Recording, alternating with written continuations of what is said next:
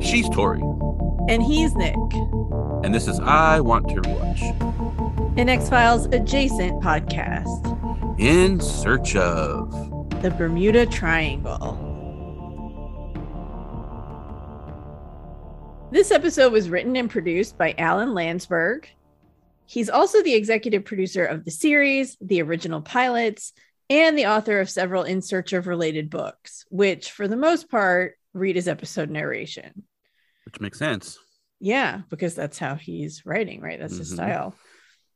In addition to In Search of, a sample of Landsburg's production credits include the show Biography. Landsburg wrote, directed, and or produced 65 episodes hosted by Mike Wallace from 1961 to 1963. And in 1987, the rights to the series were purchased by A&E, which began developing new episodes. Episodes eventually became so popular that they spawned their own channel, the Biography Channel, which I vaguely remember in the heyday of like the 200 channel cable packages. One of the channels would be like, yeah, I remember watching the, the series biography. I- We watched. I watched it all the time. Yeah, I Um, watched I, it too. I did not realize it was a thing before it was on A and E. I did not realize it was like a 1961, 1963 version that this was based on. I thought it was just something that A and E came up with. So that was Yeah, me too. But I do remember watching it occasionally, especially when they had like a good, you know, biography on. You're like, oh, Mhm. hey. He also worked on numerous National Geographic specials. He worked on The World of Jacques Cousteau in 1966. Landsburg executive produced the first season of this landmark aquatic exploration documentary program that was later renamed The Undersea World of Jacques Cousteau, which I actually haven't seen. The Undersea World of Jacques Cousteau, but oh, I remember watching that as a kid too. If you look for it now, you will only find it as the Undersea World of Jacques Cousteau. They don't use the old name. That makes sense. He also created and produced That's Incredible, which ran from 1980 to 1984. He produced the 1983 documentary Adam, which is recounting the story of Adam Walsh, whose abduction and murder would lead to the creation of America's Most Wanted. And obviously, if you know, John Walsh is Adam's father. So John Walsh is Mhm. very big in the true crime and he hosts shows like America's Most Wanted. And that is because his son was abducted and killed. And Jaws 3 in 1983, aka Jaws 3D, which That's I right. have to say, I did not realize came out in 1983. Because, like, obviously, Mm-hmm. I was one. I didn't watch the Jaws movies till much later. And I thought Jaws in 3D was like an early 90s thing. So that's hilarious. No, like that that whole range of like 83 to 80, I can't remember exactly when was when 3D was super big. You got the, Okay. like the, the Friday the 13th 3 and 3D and like all the 3D movies were coming out. They even yeah. Yeah, I think I've seen all the Jaws movies, but the, the only real good one is the first one, I think, but I've seen them all. Okay. Yeah. Yeah, that was a big that was a big 3D time. So, This episode was directed by H.G. Stark, and this is his second of nine episodes as a director. The series, as we know, is hosted and narrated by Leonard Nimoy. And this episode originally aired on Wednesday, April 27th, 1977. yeah, breaking out of the whole Sunday night thing going on. Yeah. Hmm. The last episode was on the 24th. Would that be correct? Yes. So, yeah. Nice. So then we get Nimoy's narration. The south coastal beaches of Florida bask in the warm Caribbean breezes, but the tranquil waters might obscure a mysterious phenomenon that preys on those who venture into the coastal area. A United States Air Force bomber disappeared in 1968. More than 1,000 lives have been lost under circumstances that caused veteran sailors to become uneasy traversing these waters. For ships like the Proteus have disappeared without a trace. Whatever it is that haunts the waters between the Florida coast, the islands of Bermuda, and the Bahamas has claimed cargo craft like the White Sulphur Queen. In the open waters of the Atlantic Ocean, there abides a phenomenon difficult to explain a danger zone that seems to swallow ships and planes. We're going to go into that danger zone because, yeah, we're mavericks. Anyway, Yeah. No one has- the song from Top Gun. There we go. we can't pay for the song, so just pretend that you're hearing it right now. No one has found a satisfactory answer But somewhere in this region, between the sea and the sky, lurks the solution to the mystery of the Bermuda Triangle. Dun, dun, dun, dun, dun, dun. So, yeah. Our opening credits. And then, of course, we get that weird break in the opening credits where then he comes in with like a line or two and he says, It lies off the coast of Florida, an area some 60,000 square miles in which lurks the mystery of the Bermuda Triangle. Dun, dun, dun. And come back to it says, In search of the Bermuda Triangle.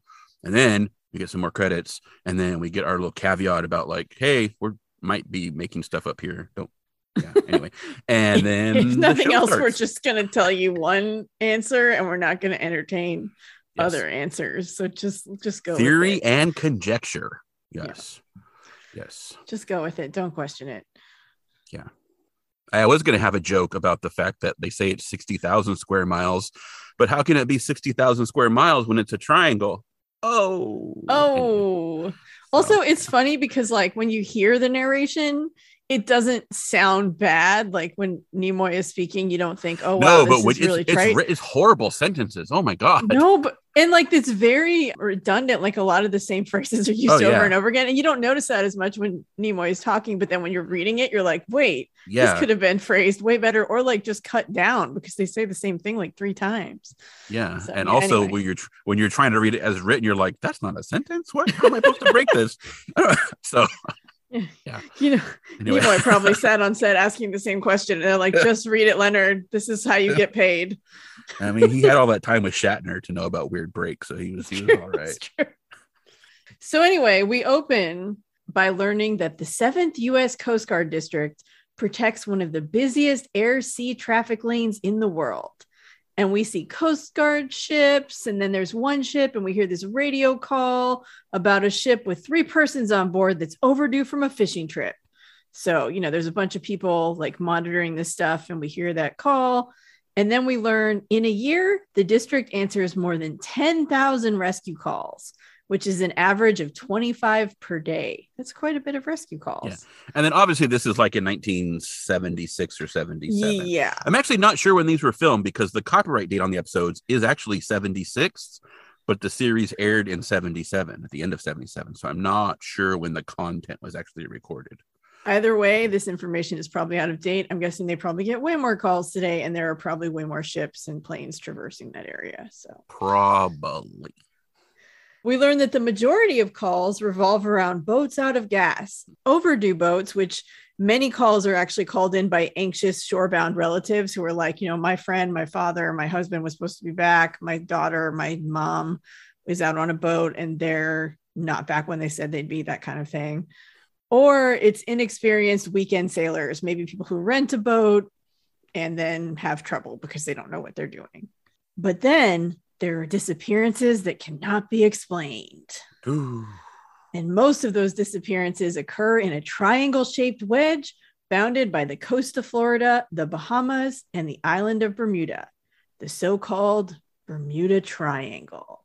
No. Whoa. Also known as the Devil's Triangle. Yeah. If you don't want to like make Bermuda feel super guilty because they're like just out there all by themselves, man. It's not their fault. Yeah, it's kind of the thing where we shouldn't name stuff after people or places, especially stuff that's Yeah. really like dangerous or not Yeah. good. Yeah. Yeah. I think the Devil's Triangle thing actually came about because other people wanted to write about it, and there were like maybe some naming disputes. I think I um, might about actually have the name of the book in my notes where that name was coined. Maybe not though. Okay. Well, I, I know, know, I read it at some point. I Berlitz wrote a book called The Bermuda Triangle. He's also responsible for a lot of Atlantis books. He wrote the original Roswell book, Charles Berlitz. So, No, there was some other guy who I think wrote a book called The Devil's Triangle or something. oh, the Devil's Triangle. Gotcha. Okay. Yeah, but I can't I remember. I thought you meant the Bermuda Triangle. I don't think I put that in my notes, so I don't know who exactly coined that name, but I remember there was a book called that. Yeah, no, At Charles Berlitz is point. uh, definitely Bermuda Triangle. He's written at least uh, two that I know of. So, so then we get Nimoy comes in, and it's not really narration; it's kind of like just him talking, and that's what we usually get in this show. We get like every once in a while we'll cut back to the studio or to like him on location, and he'll be like giving us a little bit of background on the story, and then we go back to like the reenactments or interviews or whatever. And so he tells us that some experts claim there is no mystery And on a program underwritten in part by the Science Foundation, a statement was made that science does not need to explain anything about the Bermuda Triangle because it's not a mystery. But that statement discounts personal stories of those who've witnessed things. and so in search of is like subtweeting before subtweeting was a thing, because the show that he's referring to is actually Nova from PBS, like the science program of note at the time. And they did an episode called The Case of the Bermuda Triangle, which aired on June 27th, 1976. So that does give us a little bit of time. We know that this was recorded at least after that date. And their little blurb on it is like since 1945, hundreds of ships, planes, and thousands of people have mysteriously disappeared in an area of the Atlantic Ocean off of Florida, known as the Bermuda Triangle. Nova penetrates the mystery of the terrifying Bermuda Triangle. So, uh, but yeah, he's talking about Nova. So Okay. a program underwritten in part by the Science Foundation. Yeah, I was wondering what show it was, but I couldn't find it, so I didn't know. No, it is Nova. Yeah. So then we see a Coast Guard vessel on the water, and he tells us it's the one like this that carried Lieutenant Frankie Flynn. And Flynn was a 20 year career officer in the Coast Guard, and he sailed in the Bermuda Triangle many times during his career, but only once did something mysterious happen. And so Flynn says that on the night in question, the sea was perfectly calm. And then around 1:30 a.m., he spotted a straight line on the radar and he called his assistant over and they looked at it and they were like, it looks like land. And they were like, mm, you're right, it does. But we're like supposed to be like 160, 165 miles offshore. So if there's land right here, we are in trouble. So they carefully approached it. And then it appeared to just be a gray wall out in the middle of the ocean. Weird. and they never had encountered anything like it before. It was a gray mass just sitting there, and they could still see the stars above, but when they shined their light up, the wall just seemed to go up forever. And so they were dumbfounded, never Yeah, knew it- what it was. It sounds like fog, like you're describing a thick fog, my dude. That's what you saw. But I mean, that's just Or as Velma would say, it's very simple. The barometric pressure dropped, and then warm offshore air came in contact with the inland cold front, and the boat entered some unnavigable nucleation. yeah, you tell him, Velma. Yep, Scooby Doo, where are you? Episode two. there you go. Boom. So they continued on. Thankfully, they didn't like crash onto Haunted Isle and have to deal with Bluestone the Great, but they did get some throat irritation and then difficulty in breathing. And then the engine room called and said they were having problems with steam pressure. And then they talked to the captain and they decided they had to get out of that area. And then they were about to turn around, but by then they had broken through and were on the other side. And he's spoken to several oceanographers, but never did they figure out what they encountered. He also mentioned that that kind of thing has happened before where they'd be like sailing and like their air would get funky and the steam pressure would mess up the boat. But he was sure that it was not coincidence that it happened during this thing. So even though it has happened before when they were not in like a gray Mhm. wall. Yeah. So mm, okay, dude. But anyway, yeah. yeah. And then we meet Bob Spielman, who has flown extensively in the Bermuda Triangle. Nothing strange has ever happened to him, but a plane he owned was involved in an event, quote unquote.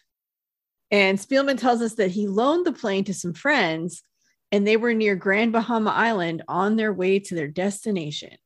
And Spielman and his wife had flown into the same area the day prior and everything was fine. I honestly don't know how that relates because it's the day before and it's a different Yeah. plane and different people flying it. But anyway, everything's fine in that area the day before. Mhm.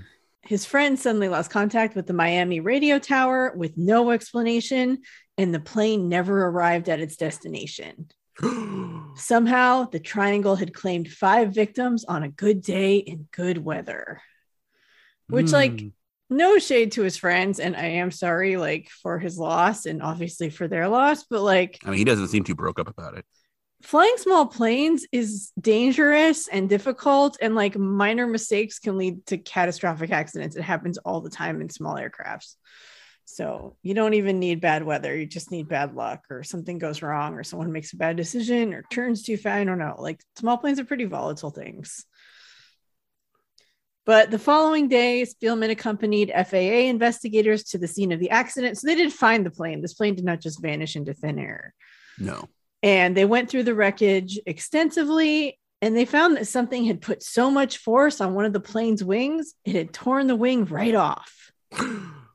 And Spellman says the FAA said it was, quote, unbelievable that such a force could exist, specifically because the rest of the plane was relatively intact. Hmm. Mm. So you have that in on paper because I don't know about that. I mean, unbelievably, I think those kind of things are called trees that you hit and they tear the wings off because the wreckage is like it looks like a jungle. Like where did it crash? They don't tell us where it crashed.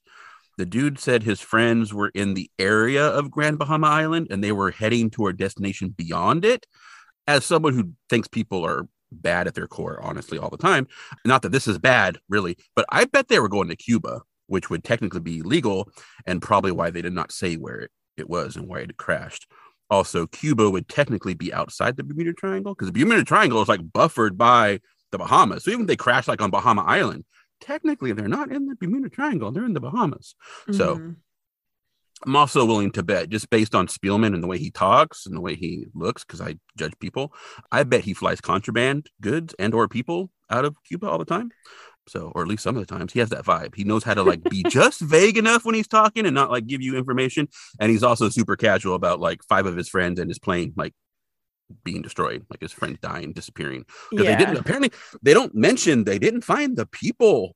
Like he did. I don't know if they did or like were the people in the wreckage. They just talk about the wreckage. They didn't be like, oh, and we found their bodies. It's just like the plane was messed up. I mean, I assume so, the bodies were with the plane. They don't mention it. yeah, it they said, don't. It, well, they say the triangle claimed five lives. That sounds like they disappeared to me, but maybe not. So they just don't mention it because they were just dead in the plane that crashed in the jungle. But hmm, yeah. I I yeah, yeah, he's he's a little sus, and the whole story does not. It's yeah. it's funny because like you think, okay, this is an episode about the Bermuda Triangle. They have 22 minutes. They're gonna fill it with the most enticing, intriguing, mysterious Facts. stories they can find, right? The ones mm-hmm. that are mm-hmm. really creepy and then make the hair on your arm stand up. And then you get the Spielman guy with his plane. You're like, that doesn't even seem like a mystery to me, though. Like, uh. yeah, and most of the most of the footage is him walking around in his white pants and shirt with his little vest on, like looking at planes and flying with his little aviator sunglasses on, and just casually talking about like, oh, the wing was completely torn off, and like, oh, like he doesn't seem bothered by the fact that like five of his friends died, and like a plane that he owned is like been destroyed. That's why I think like he's he's working some contraband stuff or he's just super rich and doesn't care. So yeah. Yeah. Anyway. Then we meet Ray Smithers. He is an amateur researcher seeking a solution to the mystery of the Bermuda Triangle. Aren't we all, Ray? Aren't we all? anyway, in particular, he wonders if there's any truth to what he heard one night while broadcasting on WFTL, which is Fort Lauderdale, right? Get it? FTL. Hmm. Anyway, Ray was one of three people responsible for presenting a late night radio program about the Bermuda Triangle. And 45 minutes into the broadcast, a call was received. But when they went to get the caller, there was nothing on the line, not even like dead air, just like nothing. Weird. So they went to the next one and they went down. The math here is weird because he says they went down five additional lines, which would be the first line and then five more. That would be six, all of which had no callers. And then he says on the sixth line, which technically would be the seventh line if the additional five had no callers. But anyway, the caller was there and he made a statement and he said, and I quote, There is one of you on the program that will understand what I am going to say. Every living thing on this planet has an aura. The area you are discussing now is the aura of this planet. It is the communicative channel to which Chameleon Council governs this planet. Anyone going into the area when the communicative channel is open do not disappear, but they are in the timeless void. They are all perfectly alive and well. It is the only area through which the council can communicate with this planet. And then it's gone. That's it. That's, That's what he said. That's, That's what he said. Quote. So the DJ, the morning DJ guy, made a comment about the Bermuda Triangle special they had aired that night, and the switchboard lit up. And an unprecedented number of callers reported an unsettling emotional reaction to hearing that call. It's because it was freaking weird. That's why, because it was weird. That's why they felt because it was unsettling. It was, freakily- unsettling. It was right? weird. I did not do it justice in my weird portrayal, but it was weird. Anyway, however, the caller's solution to the triangle is unsatisfying because chameleon cancel? That sounds crazy. Anyway, is unsatisfying because to any reasonable investigator. So I'm glad that the answer is not some randos, ra- not some random radio call. I mean, maybe we don't know. It's so weird. Again, 22 community minutes. channel was obviously open, so he can make a call. So that's good. But 22 minutes. Best stories about the Marina Triangle. Come on, guys. This is what you came up with. I am disappointed. I am know. disappointed. I I personally like how Ray made sure to wear his like island map shirt when he was on TV because he wears he has this shirt that's basically like a map of like Caribbean or something. It's like all water and islands. It's all over the place. It's pretty hilarious. Anyway, so Ray Smithers does say he doesn't believe every case in the Bermuda Triangle is mysterious, but there are some that are baffling and unexplainable. Like where he got that shirt because that is a shirt. I mean, So- I've seen I've seen that shirt. I've seen that shirt Yeah. in like yeah, it definitely exists. But yeah. It's kind of like Hawaiian print kind of style thing. I mean, it's long sleeves, but yeah, but it's just all like islands and water and maps and like you know longitude and latitude lines and all that kind of stuff. Which Mhm. I just I thought mean, it it's was the kind of thing you would see like at a Margaritaville store or like Yeah. in a gift shop I, in Hawaii. I just think it's funny that he was like, "I'm gonna be on TV. I'm gonna wear this shirt because Bermuda Triangle." Boom. yeah, I mean, So- hey, theme. I would. I mean, I'm all for it. That's Yeah. how I would dress too, to be honest. But yeah. So then we learned that the first indication of mysterious disappearances in the Bermuda Triangle come from 18th century British naval records. But we don't we don't get any of those stories. So anyway, but they exist. They just told Yeah. us that, that that's. I mean, we can't go over every single one. There've been thousands, Tori, thousands. Why are they picking these then? And then in the early 20th century, the Marine Sulphur Queen, a cargo ship, disappeared with all hands. I wonder what the Marine Sulphur Queen was carrying. I wonder if Maybe it was sulfur. I don't know. I- Like, why would you pick that name? I don't know. That's weird. Yeah. And then the ore carrying freighter Proteus was lost without a trace in 1941. And I literally thought he meant like oars, like of boats for a minute until I realized. Oh, yeah. No, no, no. Not that kind of ore. And the U.S. Navy sub Scorpion was lost in 1968, and an investigation has produced no clues to the sub sinking. And in 1965, a C 119 was lost on routine patrol. Ooh. So that's that's some of the disappearances that they are now listing because they don't have time because they did the radio call thing. So yeah. although the best known disappearance, dun, dun, dun, they saved that for the well, not really the end because we're going to meet someone else later. But Flight 19, a squadron of Navy planes lost in 1945. They were out on navigation training exercise and disappeared. And I'm like, dude, this is bad timing because this episode comes out in April of 1977. And then in November of 1977, Close Encounters comes out, and we find out that the people on Flight 19 they just been abducted by aliens. Like their their planes show up in the Sonoma Desert in Mexico, and then they end up at Devil's Tower. They come off the UFO, and they're like, "Oh man, I'm confused." And so we found them. It's all good. So bad timing in search of that's got to suck. Man, I Yeah. think maybe Spielberg could have like let them know, like, "Hey, maybe don't mention Flight 19. Just wink, wink, nod, nod." But no, wouldn't hook up with his friend Leonard Nimoy and give him clue. So too bad. Anyway.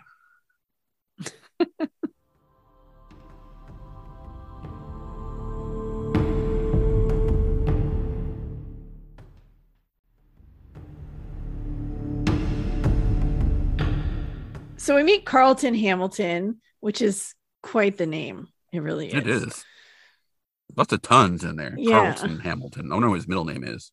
Probably like Walton or something. Yeah, maybe. Carlton Walton Hamilton. So Carlton Hamilton has worked in aviation for 25 years in the area of the Bermuda Triangle as an air traffic controller and operator. He was on duty as an air traffic controller when Flight 19 vanished, and he was working at the Miami Tower. They had handled the flight during their initial phase just east of Miami, and there was no indication that anything was wrong. But then he lost contact, and Flight 19 was never heard from again. And five planes and four. oh, poor Carlton Hamilton. Carlton Walton Hamilton. I don't know what his middle name is, but I'm saying his middle name's Walton just because. So. Flight 19 was five planes and a total of 14 men that were all lost without a trace. And then during the rescue attempt, the mystery deepened. Mm. One of the search aircraft lost contact and also vanished. So 250 planes and ships went out searching, and none found any trace of the missing squadron. No trace of the fighters nor the missing rescue plane was ever found. Yeah, well, hopefully he saw Close Encounter, so we know. So, I mean, I would think they would maybe contact and be like, "Hey, we found your buddies," but I, don't I mean, maybe. Anyway, yeah. So he does mention the craft that was lost was a PBY aircraft, and so I was like, "What's a PBY aircraft?" So I looked it up. It's a patrol bomber, and they are like they're the air sea ships, so they can Yeah. land and take off on water or on the land. And they're used a lot, like for they can apparently they can drop mines, they can drop torpedoes, they have they can drop a lot of stuff that blows up. So, and they can also get lost in the Bermuda Triangle, apparently. They also apparently have a penchant for retaining really flammable gas and exploding.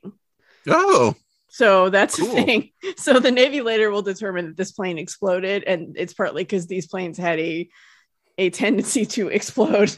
oh, So it's not actually that mysterious that it finished because it did strange happen. choice for planes that tend to drop things that explode. Yeah. So, well, I mean, I think it was like a design flaw, and I think they stopped using them Oh. at some point. But yeah. So Hamilton himself also had an odd experience. He was flying with a friend just off the shore of Miami Beach when all their navigation instruments and lights went out. And Nimoy tells us that in most of the disappearances, the sequence begins with loss of radar and navigation capability, which is Hmm. also what happens in a lot of plane crashes, by the way, just in general. Hmm. Just before Hamilton and his friend landed, everything came back on, but they never figured out what happened with their instruments or why they went out. Ooh. And Hamilton believes that something is happening in that Devil's Triangle that extends from the surface to maybe 8,000, 10,000 feet up and is possibly being created by something under the surface or floor of the ocean that is like causing these crashes to happen. Like an alien base or something. Yeah, or like an alien ship that's pulling stuff down, or who knows. Yeah.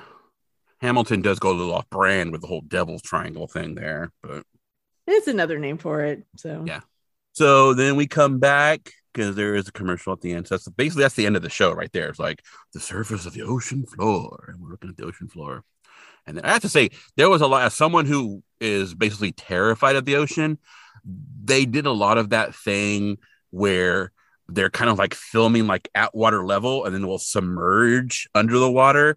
That really, whew, man, ramped up my anxiety a lot. So yeah. Anyway, then we come back and we get the closing narration from Leonard Nimoy.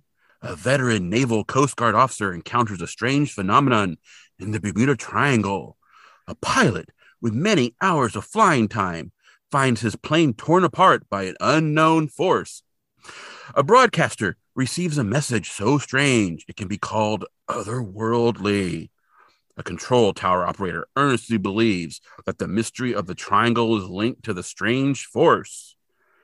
In light of the testimony of four individuals, it seems far fetched to presume that the Bermuda Triangle mystery has been solved. To say, in essence, that science need not investigate is to destroy the rationale for any scientific quest. Man, they are just like throwing They're really Nova apart. They're really they're really not happy with Nova. Maybe because Nova like preempted their episode and they're like, "Oh, man, we got okay, we're gonna get them. Anyway, the unknown force it appears is there in the Bermuda Triangle, begging for investigation. dun, dun, dun. And we get the closing credits. So Yeah. Yeah.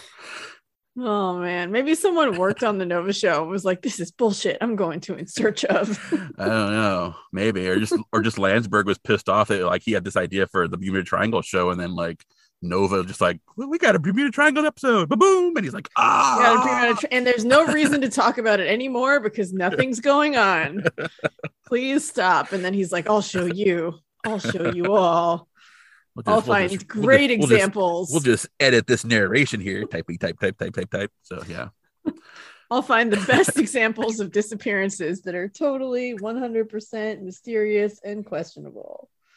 I mean, there you go. So. Yeah. So, as the episode says, Flight 19 was lost during a routine navigation exercise. It was lost on December 5th, 1945. The Navy concluded that Lieutenant Charles C. Taylor, who was the lead pilot in the formation, mistook small islands offshore for the Florida Keys after his compass stopped working. And therefore, he traveled in the wrong direction trying to get home because he didn't know where he was. He radioed in, and from the articles I read, it sounds like he radioed in several times. His first call Yeah. was really distressing. He was very confused. He said he couldn't see land and didn't know where they were. Again, there was more intermittent contact with Taylor as he kept trying to orient his plane. And they even like kept trying to tell him to turn on his transmitter so they could see where he was. And he kept insisting it was on. But I don't know if it actually was or they were ever able to identify where he was. Weather worsened and it got dark, and eventually they lost all contact. So it's believed that he basically had misoriented himself by looking at those islands, thinking it was Florida Keys, and ended up going way too far east. And that even if the pilots realized their mistake and turned around, they wouldn't have had enough gas to get back by the time they realized that they had gone way too far in the wrong direction. A little while later, the Navy amended their report saying that the cause of their disappearance was now classified as unknown because Taylor's mother complained that the report made it sound like he was being blamed for the loss of five planes and 14 men. Yeah. I mean, I think, I mean, honestly, it, I think he was because Yes. I know I've heard about this too and like watch things about it, whatever. And there's even, I believe there is some audio transcript, whatever, where like the other dudes flying with him were like arguing with him as well. Like, I can see that. that they thought that like because the you know the operator's telling them one thing he's like no no but because of like you know you don't want to you know disregard rank and all that kind of stuff because if you're wrong you're going to be busted right and so they all kind of just like well we're just going to keep following orders and do what we're supposed to do. And then yeah so. So whether his instruments maybe weren't working that's the thing they don't know like was his like were his instruments not working? That's why he was confused or all that you know which is a possibility. But like he was just hardcore like i mean no i'm i mean so it sounds kind of like he was a dick honestly. Sorry lady Yeah. Pearson because he was refusing even like when they were telling him, like no like you're not where you think you are like turn around he refused to so Yeah. Hmm. So it sounds like he maybe did get all of them killed. yeah Great. Super good. And again, one of the PBM flying boats that was sent to search for the flight did disappear, but the Navy concluded that there had been an explosion on board and it had probably exploded. Again, they were apparently prone to do that. So it wasn't that out of the ordinary. Flight 19 has never been recovered, though there have been false discoveries of the wreckage over the years that turned out to be uh, other similar planes. Although Flight 19 was featured in Close Encounters of the Third Kind. yeah i don't know why people keep disregarding I mean, that, that's not a Encounters. documentary. That's just a, what a fictional movie by Steven Spielberg. but everything in there is real like devil's tower is real everything is real Yeah, I don't, I don't know. like muncie indiana is a real place everybody I think it's all real i thought it was real pretty sure it was real So the Bermuda Triangle legend actually began in 1950. So it's not like they say that these disappearances started being reported in like 18th century British naval records, but again, it's not that weird for ships to disappear, especially before like like tracking and stuff, like before they could like you know, if a ship sank and no one was around to see it, no one knew that, you know, there was no one to tell you where it sank. So it wasn't that uncommon. But in 1950, a man named Edward Van Winkle Jones published an article in the Miami Herald about a number of strange disappearances. that's the name Yeah, Edward Van Winkle Jones. And then in 1952, a man named George Sand published a piece called Sea Mystery at Our Back Door in Fate magazine. And again, that was about the missing planes and ships. And he was the first to outline the triangular area and say, like, this is the area all these things are disappearing in. And then in 1964, Vincent H. Gaddis coined the term Bermuda Triangle in an article claiming that over a thousand lives have been claimed by the area. So if you've heard about the Bermuda Triangle and think, oh, this is something that has been happening for eons and centuries, like it that hasn't even really been discussed till the 1950s. And then they Oh. kind of backfill. They're like, oh, well, all these other things disappeared in this general area too. So, hmm. So I'm really confounded now because your whole like close encounters was not a documentary thing was kind of the throw you through a loop there. yeah. And so I looked up the ship they found in the desert, Uh-huh. Cotopaxi. It's a real ship and it disappeared. And they found it, but they found it in 1980 off Oh. the coast of Bermuda. Oh, So I guess they didn't find it in the Gobi Desert. yeah. It was disappeared. Yeah. Sorry, man. Hmm. Hmm. Hmm. He added Oh. that scene in 1980, Oh, did he? and it was found in 1980. I wonder if it was found after he did that. It was Maybe. man again, people are just getting like screwed left and right by like time around here. So, Alan Landsburg, Steven Spielberg, poor Carlton, Walton, Hamilton, yeah, everybody just. mm-mm-mm.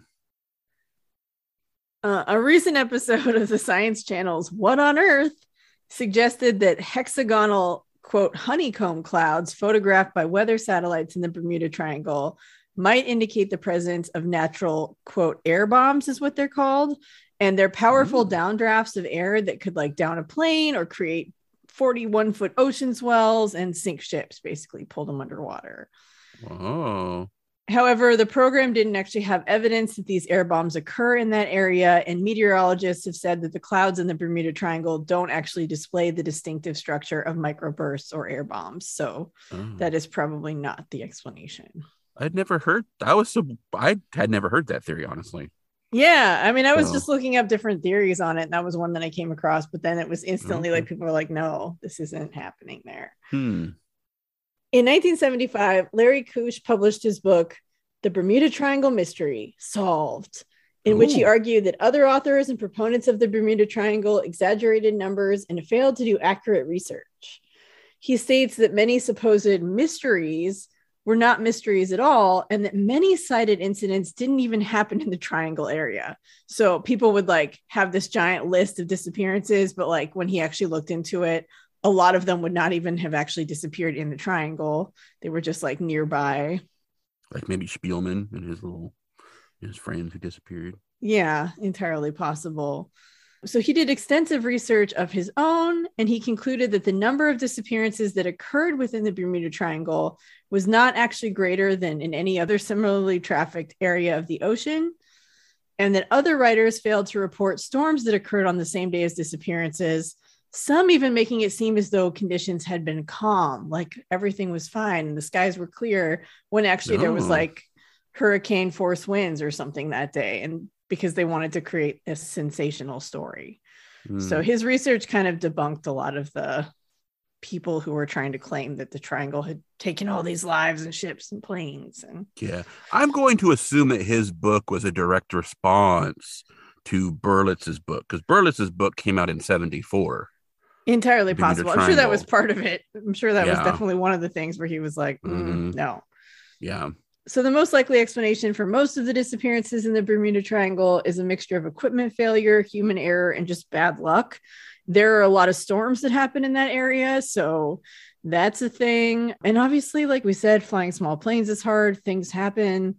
The reason so many vessels disappear for good is in part due to strong currents because they can pull things under pretty quickly after they land in the ocean or if like the boats start sinking they're going to go under fast and there's also really deep ocean floor topography in that area so stuff can sink really far and just be hidden out of view forever Hmm. What about the bubble theory, Tori?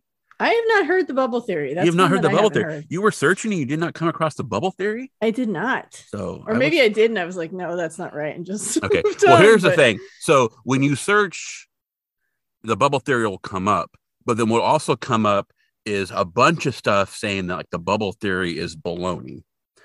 And so the bubble theory started like in the early 2000s. I think the I think the first mention of it is possibly in 2001, maybe in 2003.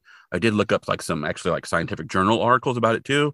Most of the stuff you'll find is like you know like from like Live Science or like you know whatever, just like you know websites that have articles like that.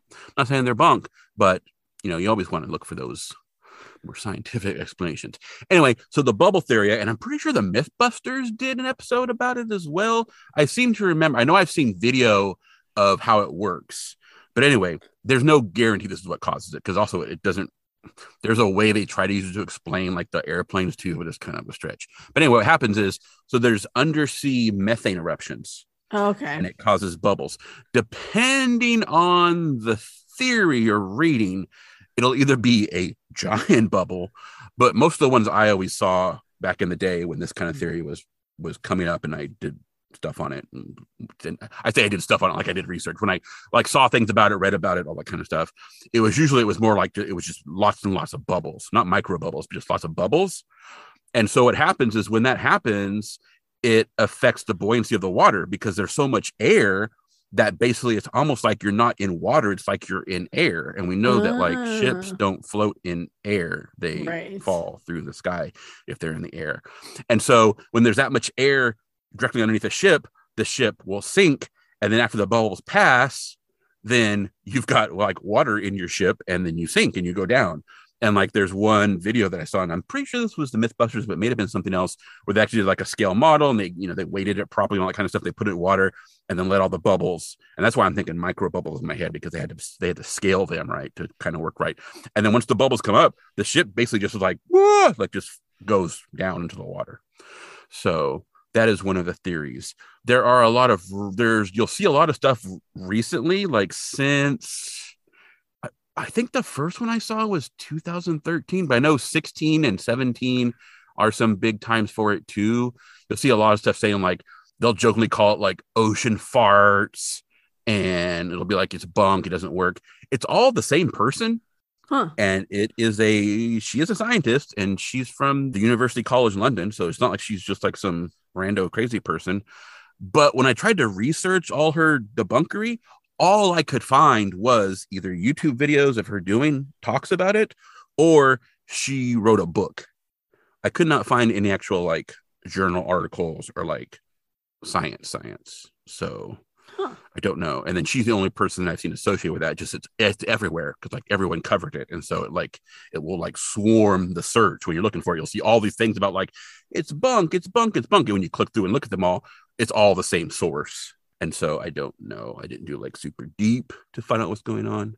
I'm not saying she's wrong in her explanation of why it is, but it's just it kind of weights it because like one like because there are many articles by different people about it but then there's one that is like it's garbage and so it, Mm. might- might be garbage i don't know but it's just yeah, I don't either. That's interesting theory. You know, I hadn't heard that one. You have to I might have seen the Mythbusters episode if they did one like years ago, but I didn't really come across that much. Or again, maybe I came across it when I was researching and I was just like "Mm, nonsense and just moved on. But yeah um, i had never heard the uh, the honeycomb air thing though that was that's pretty new. So that show aired in the Okay. late like 2015 to 17 ish. So I think it was aired around that time. Okay. But then other people came along and said that that's not what's yeah i on. did not dig into that to look for like scientific articles Well, I do have an article from Life Live Science that I yeah well i know but i mean like notes. then then a lot what it annoys me a lot because a lot of times you'll look at these articles and they will mention a source but they never link to it or give you enough information to find the source and it irritates the crap out of me because like it's well, I saw an at stuff. article claiming so. that, and then I found one that was like, no, that's not really what's going on. Okay, so yeah. I just I always like to look for like you know because I always like scientists say or whatever. And it's like okay, well, what scientists where? What did they say this and that kind Mhm. of stuff. So I like to get to the primary sources. So yeah, it's not a bad Anyway. idea. yeah. Anyway, so yeah, Bermuda Triangle, That's Sounds the real. Bermuda Triangle. think I, it- obviously true. So I, I don't think it is. I think it's just normal, the normal amount of I mean, you also could think Close expect. Encounters of the Third Kind is a work of fiction. I mean, I do. So yeah.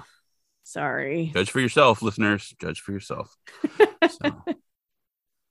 I did I did like and this is you're you're talking about the, the Larry Kush book and you're saying you you had that that that that code word that is like he did his own research and that's like the thing of like crazy people nowadays it's like I do my own Oh, research Yeah. I don't need to listen to science I do my own research I know that wasn't what was meant but whenever I no, hear what that happened just is he actually looked. He he looked up a lot of the cases that people had cited Yeah, and he actually found like news reports about where Yeah. you know the disappearances. So he did like actual research to figure Yeah, out no, like, I'm what it was just the way it was to when I when I hear that now, it's what I always think of. I'm Oh, not saying that, he that he's that kind of person. no he did like, actually like track down he did way more research than people who are just claiming that these are disappearances like he actually looked to see when and where they disappeared and what the circumstances were what was the weather on that day like you know were these experienced pilots that kind of thing No, he was yeah, he was he was digging deeper than like the headline or what have you, and be like, okay, well, like, and uh, that's the thing when you actually look, you always have to go to that's the thing you always want to go to primary sources. You also want to ask the question of like, did the thing they're talking about even actually happen? Like, right you know, like exactly did did a ship really disappear on those days? And sometimes you find out like, no, the whole thing is made out of whole cloth. Yeah, and there there were plenty of those too, where like they, there was Yeah. no disappearance, the ship doesn't exist, that kind of thing, or it's an exaggeration and the ship is fine and no one vanished or or whatever. they conflate things together, and yeah, Yeah. there's all kinds of little things. yeah, the. Bermuda Triangle is one of those things that I feel like in the '80s, if you were a kid who watched Unsolved Mysteries and those kinds of shows, it felt like it was going to be a bigger problem in your life. Like you were going to have to avoid the Bermuda Triangle or whatever, much like quicksand and kidnappings. Like it just felt like it was going to be like a real issue. And then you become an alligators in the sewer. you know. Yeah, and it's it's really not. I think you're probably fine. I think it's always a risk to get into a small plane with an inexperienced pilot, but that's what you have to I look out for do. really is apparently there is a Great Lakes Triangle that you really Oh, I've heard about that. Yeah. Yeah. Whew, that one. Whew, man. Yeah. I'm probably more likely to go to the Great Lakes than I am to go to the Bermuda Triangle because it's hot down there and I'm not a fan of that. So I try to stay away from the equator. anyway. Yeah. Yeah, Bermuda Triangle solved. All right. Thanks, That was- Yay. In search of and our discussion of it. Hope you enjoyed it. Yeah. Got a- we got a we got a good one coming up next too, man. This was this was a nice like we had like we had like plants talk, and then you know they, they they've been a little lackluster. We had like strange visitors. Thought it was going to be like ghostry. I'm like, nope, wasn't. Nope, it was like oh, we're racist and don't think that Native Americans can actually do things. But we had we had this one, Beauty Triangle, old school action. Yeah, old school, Triangle, yep. yes. And the next one, mhm, yeah, The next one's Ooh, good. Looking forward to it. Good. Looking All forward right. to it. We hope you are too. Thank you for supporting us on Patreon. We appreciate right. it. You're awesome. Talk to you in a couple days. Bye. Bye. I Want to Rewatch is hosted by Tori and Nick and recorded at Black Cat Studios. Hashtag really just a bedroom closet. Episode production, design, and editing is by Lazy End Productions. Our music is Dark Science by David Hilowitz, and The Truth is What We Make of It by The Agrarians. Our premium feed is where you can find all of our X Files adjacent bonus episodes covering television and films that are, you guess it, X Files adjacent. If you like these bonus episodes, tell a friend about our Patreon page. We'd love to have them join us.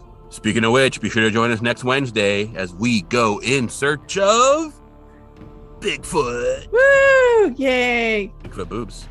And try to figure out if the, truth, is still out there.